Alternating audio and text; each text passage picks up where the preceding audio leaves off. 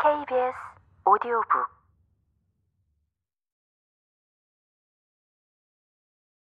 점점 확장하는 데이터 과학의 길. 아직 데이터 과학이 사업의 개선에 얼마나 직접적인 영향을 주는지는 실험 단계에 있다.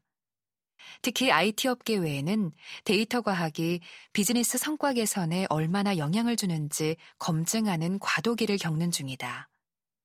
그런데 과거 데이터 과학이라는 용어가 존재하기 이전에도 비즈니스 경험이 풍부한 사람들을 중심으로 다양한 데이터를 뜯어보고 활용해보고 데이터에서 얻은 인사이트를 기반으로 사업 성과를 개선해 보려는 시도는 꾸준히 존재해왔다.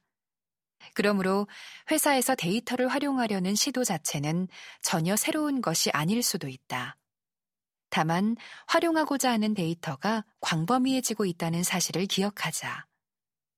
예전에는 단편적인 거래 실적 데이터만을 분석했다면 이제는 개개인이 보유한 각종 기기로부터 습득할 수 있는 모든 데이터를 긁어 모아 사업 실적과 연결하려는 시도가 활발하다는 뜻이다.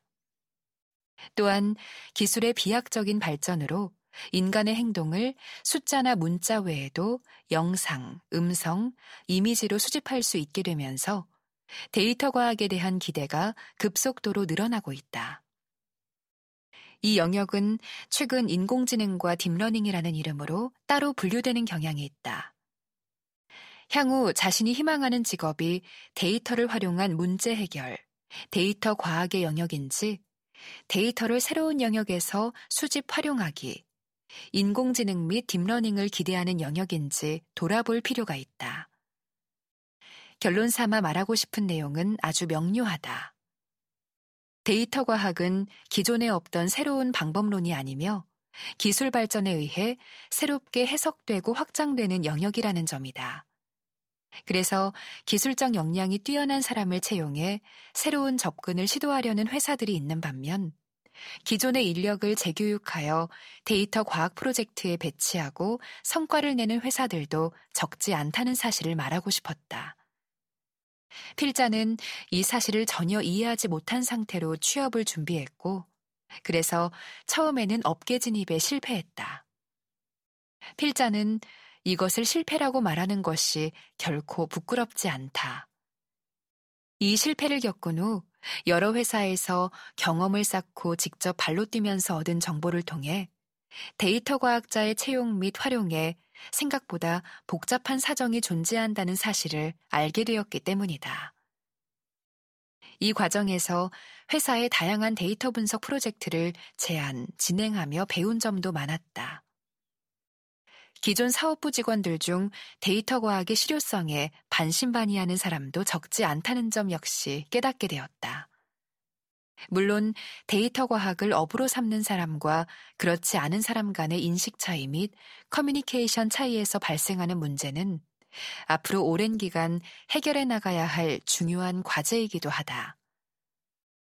데이터 과학을 둘러싼 이런 복잡한 상황들 탓인지 국내 유수의 데이터 과학 관련 교육 과정들에서도 데이터 과학자로 취업하면 고액 연봉을 보장할 수 있다고 강조하는 것에 비해 데이터 과학자가 회사 내에서 정확히 어떤 일을 담당하는지는 명확하게 설명하지 못하는 경우도 있었다.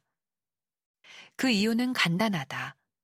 데이터 과학자가 회사에서 담당하는 프로젝트와 업무는 시시각각 변하며 그것을 한두 마디로 설명하기에는 부족하기 때문이다. 실제로 데이터 과학자들이 담당하는 업무 중 많은 부분은 업무 보안 유지와 직결되기 때문에 그 내용을 공개하기 어려운 경우가 적지 않다. 그들은 회사가 신사업 영역으로 개발하고 있는 부분에 배치되거나 회사가 현재 최우선 과제로 생각하는 프로젝트에 소속되어 일하는 최전방의 사람들이다. 그래서 어느 곳에 가더라도 데이터 과학자가 정확히 어떤 식의 업무를 어떻게 다루는지 답변을 얻기 쉽지 않은 경우가 많다. 그래서 상대적으로 데이터 과학자와 관련된 정보가 제한적일 수밖에 없고, 이런 상황 속에서 구직자들도 기술적인 영역을 중심으로 실력을 높이려는 경우가 적지 않을 것이다.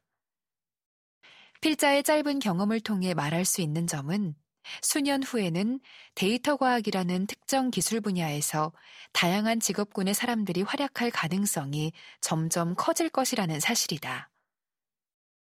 데이터를 기반으로 한 의사결정이 중요해지면서 데이터를 효율적으로 활용하는 한편 데이터를 기반으로 기존의 전략을 재확인하려는 시도가 증가하고 있다. 이 과정에서 기술적 영역을 담당할 데이터 과학자 외에도 사업부와 함께 데이터 과학 프로젝트를 이끌어 나갈 인재에 대한 수요도 증가하고 있다. 즉, 데이터 전반에 대한 기술적 이해와 커뮤니케이션 능력을 모두 보유한 인재에 대한 수요는 언제든 있을 수밖에 없다는 뜻이다. 따라서 데이터 과학과 연결된 길이 한두 가지로 한정된다고 단정하고 불안해할 필요는 없다. 오랜 시간이 걸릴지 모르지만 데이터를 기반으로 한 업무 문화는 정착하게 될 것이다. 이 같은 환경에서 데이터 과학 분야도 언젠가는 꽃을 피울 것이고 데이터 과학 업무를 돕는 여러 직군, 데이터 엔지니어, 데이터 관리자, 클라우드 전문가, 데이터 과학 분야 전담 프로젝트 매니저 등의 고용도 활발해질 것이다. 지금도 이런 경향은 뚜렷해지고 있는 실정이다. 이런 데이터 과학 직업군의 변화 속에서 본인에게 맞는 길을 찾기를 바란다.